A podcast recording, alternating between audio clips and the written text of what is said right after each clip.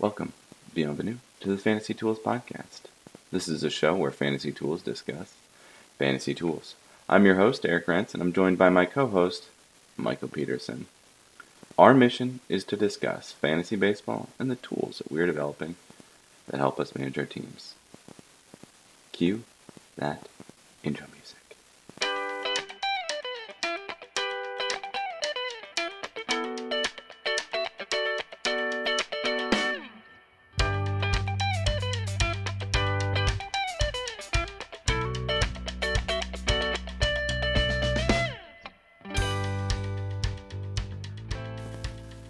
Might be interesting to start this podcast with a few of our recent adds. Mm-hmm. Austin Gomber, Goomber? Gomber? I don't know. Mike Minor, Like that one. Adam Like Frazier, that one. and Matt Boyd. Love that one.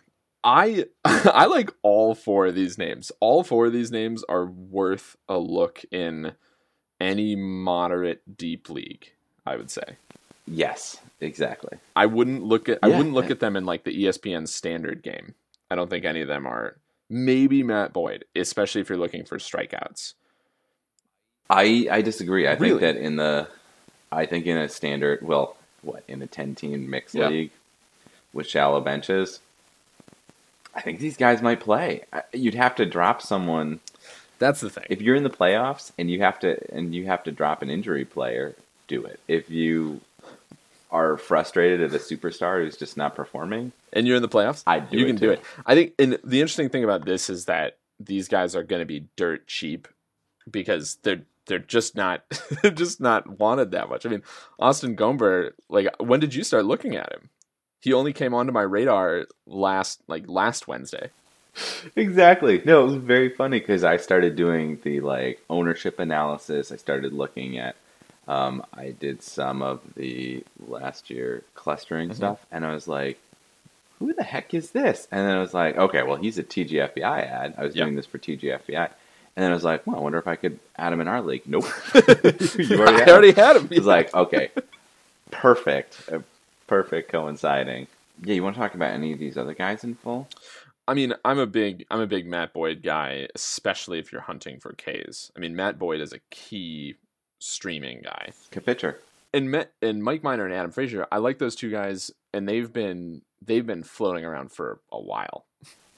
they have been floating around for a while. Mike Minor, this is where this is a part of the fantasy year that gets really interesting. It has been for like the last month, where you have the recent success is hidden in just a pile of early season crap. No, this is You I know? mean this is where our canonical wisdom of look at the last 28 or 21 or 28 days in stats is valuable, right? yeah, exactly. It's used 21, 21 days to try to hone in on the players that are trending in the right direction. Yep. We have two quotes that came here independently from um, 538 sources. Yeah. Uh, you have a Nate Silver Twitter post. What you want to read? I feel like we might follow them a little too closely. So this is Nate Silver. They're talking about their their house model, which is really interesting. The question of how much to smooth the data is an empirical one. You want to minimize autocorrelation and or maximize out of sample prediction, not an aesthetic one. And the correct answer differs a lot based on what type of election you're looking at. Putting aside all the election things, that's this is a lot of information packed into 280 characters. It really is. It, it reminds you just how um, it's not even smart. It's just how versed he is in modeling and data science. It's true. I mean, that was it's once you once I stopped to think about it, I was like, wow, that's really the perfect way to say that. But could I have done that in 280 characters? No, not a chance.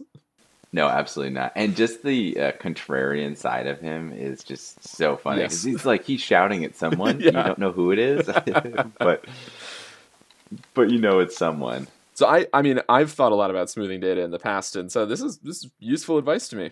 Big fan. All right, and then I uh, went the other direction. Um, Jody Avirgan, not as much of a modeler, let's be honest. uh, he responded to some random called Andre Iguodala, who was asking what makes a good podcast, and Jody said preparation, chemistry, and most importantly, great editing. Good theme song doesn't hurt. I feel like this is basically the advice that we were following and didn't didn't know it. It's funny that he said it in a tweet, not even 280 characters, Yeah. right? Yeah. And when we were starting in season zero, I mean, there were blogs all over the place, and this is what we sort of this is what we sort of came to. I think the only thing that I'd really add to this is preparation. That's sort of our our preparation. Chemistry. I think sometimes people say there's a little bit too much chemistry because we have a lot of uh, we have a little lot of side jokes that people aren't aren't privy to that we need to explain. We got to be careful about that. Um, absolutely.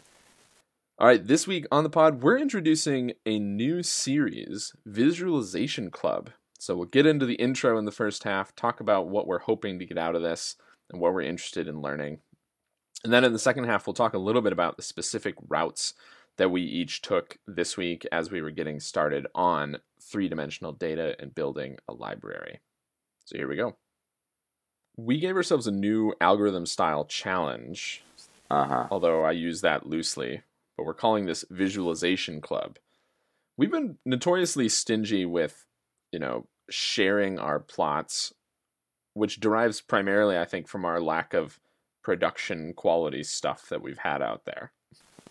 Uh, Well, it leads to our lack of production quality stuff out there, most definitely. And I think that part of it is, um, I've heard this explained a lot of times before. Clean the data so you can get to a point where you can just play around with it, and then you're just playing around, and it's just like you you're like, okay, well, I can make this better. I can make this better. What about this? What about can I? What looks like? What happens when I combine these vectors? What happens when I combine these vectors? And you just don't save enough time because the data cleaning takes so Oh, much yeah. time, and the data playing is so interesting that you forget the data visualization. I think that's right. I mean, I need to I need to mentally change the amount of time that I allot for things because once I get the data to that clean stage, I feel like oh, I'm pretty much done and then I'll like put it away, put it down, like walk away for a while and then like 10 minutes before the pod be like, "Oh shit, I never actually plotted that." Like I need to and then that's where you run into, and that's where I think that we've gotten a lot better in the last couple of years. I specifically have Matplotlib Mhm. and how to display this data and what um, general display tools are out there. Which, geez, it's really hard when you've taken so much time figuring out data cleaning, and then you're like playing around with the data and like finally figured out this last little. Oh, you needed to put a um, you had that you had a data frame, but you needed a vector, all these different things, and then all of a sudden you're like, you run into one block in Matplotlib, and you're like, done, I'm out, not trying this. Yeah, I that's very true and I think in addition to that, once a week probably I find a new feature in Matplotlib that I didn't know anything Mm. about. I'm like, "Huh, that's Each really time, interesting." yeah. Like this thing that I actually would have liked to have done in the past. So, just let's get a jumping off point and then we'll talk about our goals here. Our our most production ready figures were for our Sloan paper last year, our Sloan submission last year. Yep. What did you think of Yeah. those?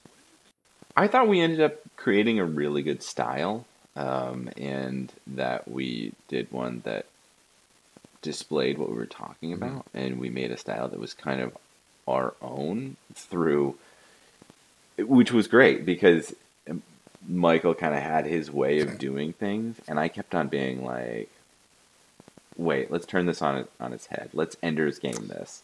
Let's not look at this in two dimensions. Let's look at it as three dimensions. And all of a sudden he's like, oh, jeez, wow, okay. And it's like, oh, then why are you adding? I brought in all these Edward Tufte Yes, thoughts that's exactly of, right. Um, of displaying, like, cut it down so that the ink space is maximized and limit how much other garbage is in your display. That's exactly what I was going to say. I feel like you just kept yelling Tufte at me for like two weeks while we were workshopping these. And you're like, I don't, I don't know that curse. Is that German? is that? but it, I think it really worked. And so you're right. The concept of maximizing the ink space was really important. And I think that that's a place that we should take Visualization Club over the next, say, month that we work on this. But to Uh-huh. me, the the starting point is what I'm really hoping to get out of this is building a library of template plots that we can plug data into. So just like we did for Algorithm Club, where we wanted to build a template library of algorithms that we could shove data into when we found the right thing, I want to be able to look at a data set and say, oh, this is a really good way to visualize this. I have it right here instead of spending the two hours that I have to every time to reinvent the wheel. Absolutely. No, and that's the the big thing. Examples, templates. I mean, I was able to pull this so much faster because I had, um, you know, tried these examples in the past before than you know the first time that I did them. So you just have to have the template so that it doesn't take so much time, so you're not searching around the internet for um, how to make a 3D plot. Yes. Okay. So I would say that a tangible goal for us is to end up with a GitHub hosted repository of templates. Uh, fine. Yeah, sure. Why not? Are you thinking that's a bridge too far, or you just don't want to share our IP? You know, I, it's not really about um, sharing your IP. It's more about the um, our our buddy Anne Bradstreet um, put it really well. Um, that ill-formed offspring of my feeble brain is it, she talks about her literature as that, and I kind of feel the same way about our code. I don't think Thou we're gonna get. ill-formed offspring of my feeble brain. I don't know if we're gonna get better unless we start putting it out there. You're right. No, that's I. It's it's in our um in our mission statement somewhere. All right. So, getting to some nitty gritty, are there any algorithms that you're specifically interested in? We talked a little bit about classes of problems, and we'll list some of those in a minute. But are there any specific tools that you want to look at? I think that we need to make our histogram sexier. Man, if there's one thing that's super underpowered in Matplotlib, it's histogram capabilities. Am I? You're right. I think if I if I had one major complaint about like the the algorithms, it's histograms. You're absolutely right. I had not thought of that until you just said that. Let's make him sexier. what What are you uh, What are you interested in? I I'm interested in histograms too. I was thinking of it at a higher um a higher dimensionality. So I was thinking of how do we make how do we make better contours? Ooh, good. Yeah, contours are great. Oh, I you've used them to pretty good effect in the past, and that would be awesome to to to bring back in. And I think if we really wanted to have um, the MLB GMs knocking at our door, I think um, more work on confidence intervals would be would be key. Interesting. Okay. Um, so what about classes of problems? We we picked a class this week to just get our to get our feet wet and just just start on something, which was just we said let's go out there and plot some plot three dimensions of data. Do that however you want. Um, it's easy to imagine the next the next step, which is plot four dimensions of data. I think that's the next step. And then I think that we should I think that we should branch out a little bit more and try and get away from the traditional axes, try and make some visualizations that aren't XY space necessarily. Ooh, that's yeah, that's a really good point. We haven't done done a whole lot of that. Non-linear. I'm curious to find out what other classes of plots I've missed out on, and I plan on doing some delving into the matplotlib documentation this week just to see what I missed. Talking about plot styles that we wish we knew more about resurfaced a memory from about 10 years ago for Eric. I think this was in the middle of college. Uh, I was talking talking about box and whisker plots, and you're like, "Yeah, you know, I've never done them before." And I was like, "What?" it's true. I haven't. Somewhere in my elementary school curriculum, you were supposed to learn anything about box and whisker plots, and I just didn't. And then it was too late. I'm like, well, I'm never going to learn this. I think we're both going to have an argument about whether the thing that we chose is three dimensions. so let's just get started on it. Let's find out. Um, I chose to check out an algorithm this week for three dimensional data, which was I wanted to look at Matplotlib's grid data in the hopes that I would stop using point plots for everything because I feel like I'm throwing Yep. information away when I use them. Well, the thing about Oh, boy. points, Can't even get through point one. no, you can't. um, a um, dot density plot. A dot density plot in geography is huge. It's exactly what um, a lot of people rail against the red blue political maps of who won, who lost in like uh, um, presidential elections. It's because they really don't say that much. I mean, how many people are in Wyoming? The same number of people, even fewer than in Vermont. But you know, there's a whole lot more red space in Well- Wyoming, Wyoming than the blue Right. in Vermont. Not to make ourselves seem like the only thing that we listen to or consume is 538, but the cartogram that they're using for the house model is awesome. Mm, okay. Yep. That's all right. Uh, I, I should say okay. Let me let me say awesome conceptually. Yeah. It's super confusing. Yeah. because people aren't familiar with it currently, but the concept is gets around what you just said. Exactly. Well, why don't you get back into Yeah. the grid data? I'm sorry to, to jump in. I just think that I think points can be useful, but we haven't really um, maximized. So actually, So you know, ahead. now I'm thinking about this and I'm realizing that I actually kind of might have taken this problem the other way into a dimensional reduction problem where I I Yep. threw away I information. think that's what you did. All right. Well, Yeah. let me tell you what I did, and we'll see what we think. Grid data takes a cloud of points and makes a field out of them, which is something that I want when I'm actually looking at 3D data. So you have X, Y, and Z for a set of points, and then grid data gives you X, Y, and a functional form for Z that you can plot. So there's a continuous distribution instead of discrete points. This had immediate Oh, great. payoff to me. Great using those terms. This had immediate payoff for me, actually. I was able to turn the, my plots from PCA, trying to distinguish different pitch classes, into something that actually made physical sense to me. Yeah. And I'm realizing now that maybe that was just because I employed dimensional reduction. All right. What I learned, though, by using grid data, and I have the plots side by side, the point density plots and the the grid data version that's that's the contours, is that these pitches actually do have a characteristic shape, which is something that I couldn't the pitch plots that are that are the PCA function 1 versus PCA function 2 if you listen back to podcast 2.24 uh, there's actually there's a clear continuum here and it shows me that uh, the fastball style pitches and fastball adjacent pitches are a clear continuum in this space and off-speed Yeah. pitches are their own arm and that's really clear when you're actually filling in the space and looking for these connections using grid data where it wasn't obvious to me before those melting points between the two, that's where things get really interesting, right? I mean, those are the pitches, the the knuckle curves, the um,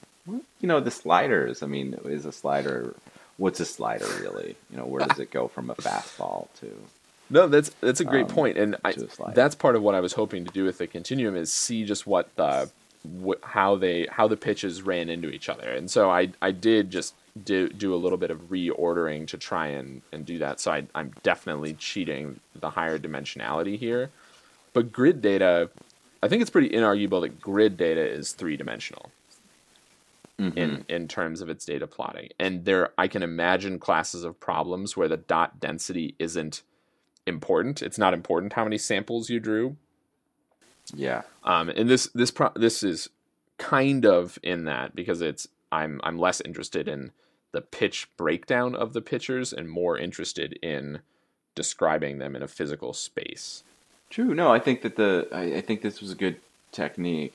I would say this is three dimensional though. All right, so my um, my voyage, I was going to originally do. You said 3D data, and I said, well, I love trying to plot X, Y, and Z, Mhm. but I decided to turn it on its head a little bit. Um, I also went back to the PCA. I went back to the TGFBI um, league analysis, the playing style analysis, um, and decided that I wanted to plot um, league points as an x-axis, overall points, um, because the TGFBI it's a series of of leagues. Um, so you have the points within your league, and then you have the points if you're play against everybody. Um, overall points is the, the y-axis, and then instead of having a z-axis, color code these by cluster. Okay, so Hmm, first okay. off, would you say that that's three dimensions?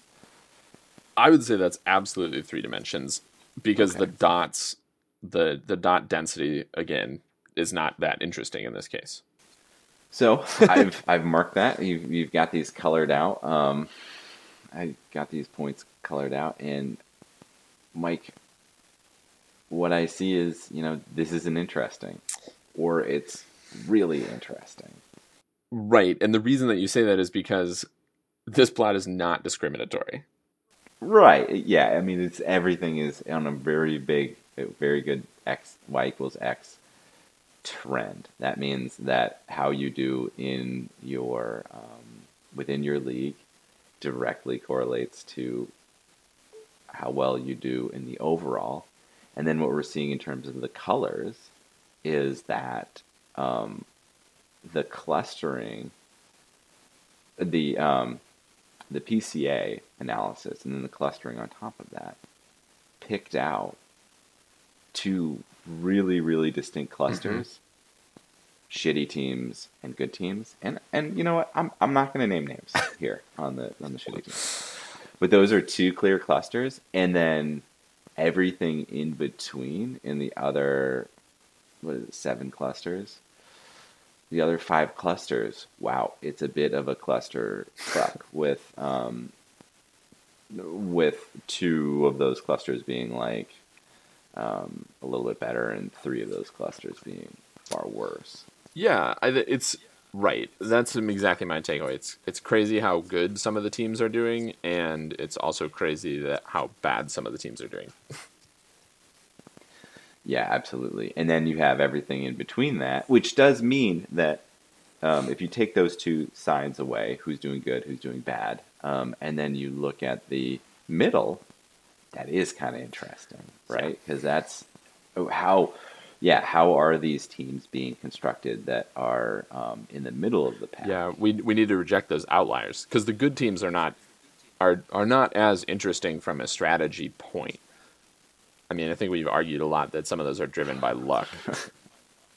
right. Whoever grabbed Gerrit Cole in the you know tenth round, they've got such a huge head Yeah. up, and whoever took the uh, risk of Acuna, you know, in the twentieth Right. round, you know they're doing really well. All right, you are about ready to wrap this sucker up? I am, and man, week one of the NFL, and it did not disappoint. I sh- I should say I'm saying that as a Vikings fan. Did it disappoint as a Giants fan? It, it was oh we started we started off right where we left off. Yeah, that's exactly what I thought. Yeah. Yeah, I mean, pretty interesting week in the NFL. That's you play the games. That's why you play the games. Yeah, and uh, I mean, we've talked about Jimmy G on this pod before, and it felt so good just to stomp him. That porn star loving fake. Oh, the highest paid QB in the NFL? Haha. Yeah, I'll take you down a notch. and how did uh how did um, Mr. Vike this? Um, Kirk you, Cousins. you like this? You Vike this? They're working on this. Um, you know, it. There's so much commentary out there that's saying like that Cousins was is so clearly worth the upgrade, like the the pay upgrade from Keenum. Is he? I mean, he I didn't he didn't mess up, but like, was Case Keenum going to be that much worse? I mean, I didn't see anything in that performance that I was like, oh, it is so good. We have Kirk Cousins. Like, there's no way that throw could have been made last year. Right. I think it's a little bit more um, the reliability. I mean, Kirk Cousins was able to quarterback a bad team to basically seven and nine every single year. You, you could put that in the bank. Seven wins under Kirk Cousins on a bad team in a funky division. Yeah. Whereas if you have a good team, what does that mean? Well, I think it'll be interesting to see what he does with more time on the field because the Vikings defense is Mhm. so is a such a quality defense that they should be just giving him more chances. So, I mean, if he can't make it work with more time on the field, then he's not the quarterback we thought he was. No, Dalvin Cook. Is he the running back that you thought he is? I don't want to talk about him. I'm scared. I like him so much. Yeah, okay, that's that's fair. Well, you know, you could still have Jerick McKinnon. um, I thought just there was also this interesting Washington Post article last week. I don't know if you saw this, but I anyone who is thinking about learning a little bit more about the NFL from the nuts and bolts, I really liked these Uh-huh. and good for algorithm club or good for visualization club. Interesting graphic here. Interesting graphics where they have interactive Pretty good. graphics of the routes that they think define each team's offense.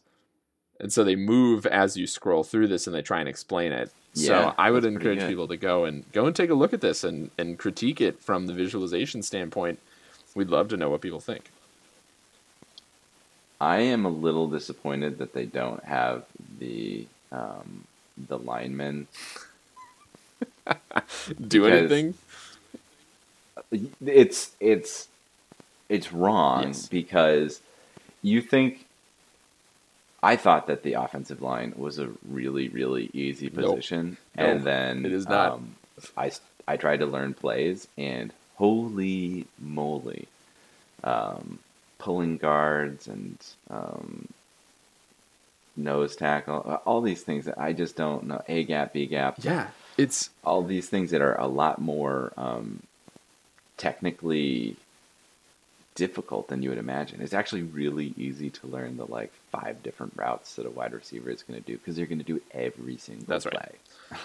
that's right. But this is sort of a toughy, right? In that in Yeah, that yeah, no, very much so. If you want to actually distill it down to what people are going to see when they look at the play on the field, it's not how the O line is moving because that takes so much skill to to be able to Yeah. discern that by eye. It's how the receivers run.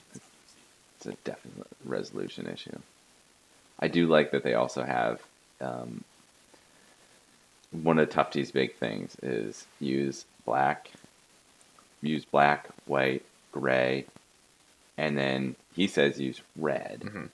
Um, but this has done it exactly the way that I would do it, which is that they use the team's colors, which is which is just so good. It is great. All right, I think that about brings us to the review session.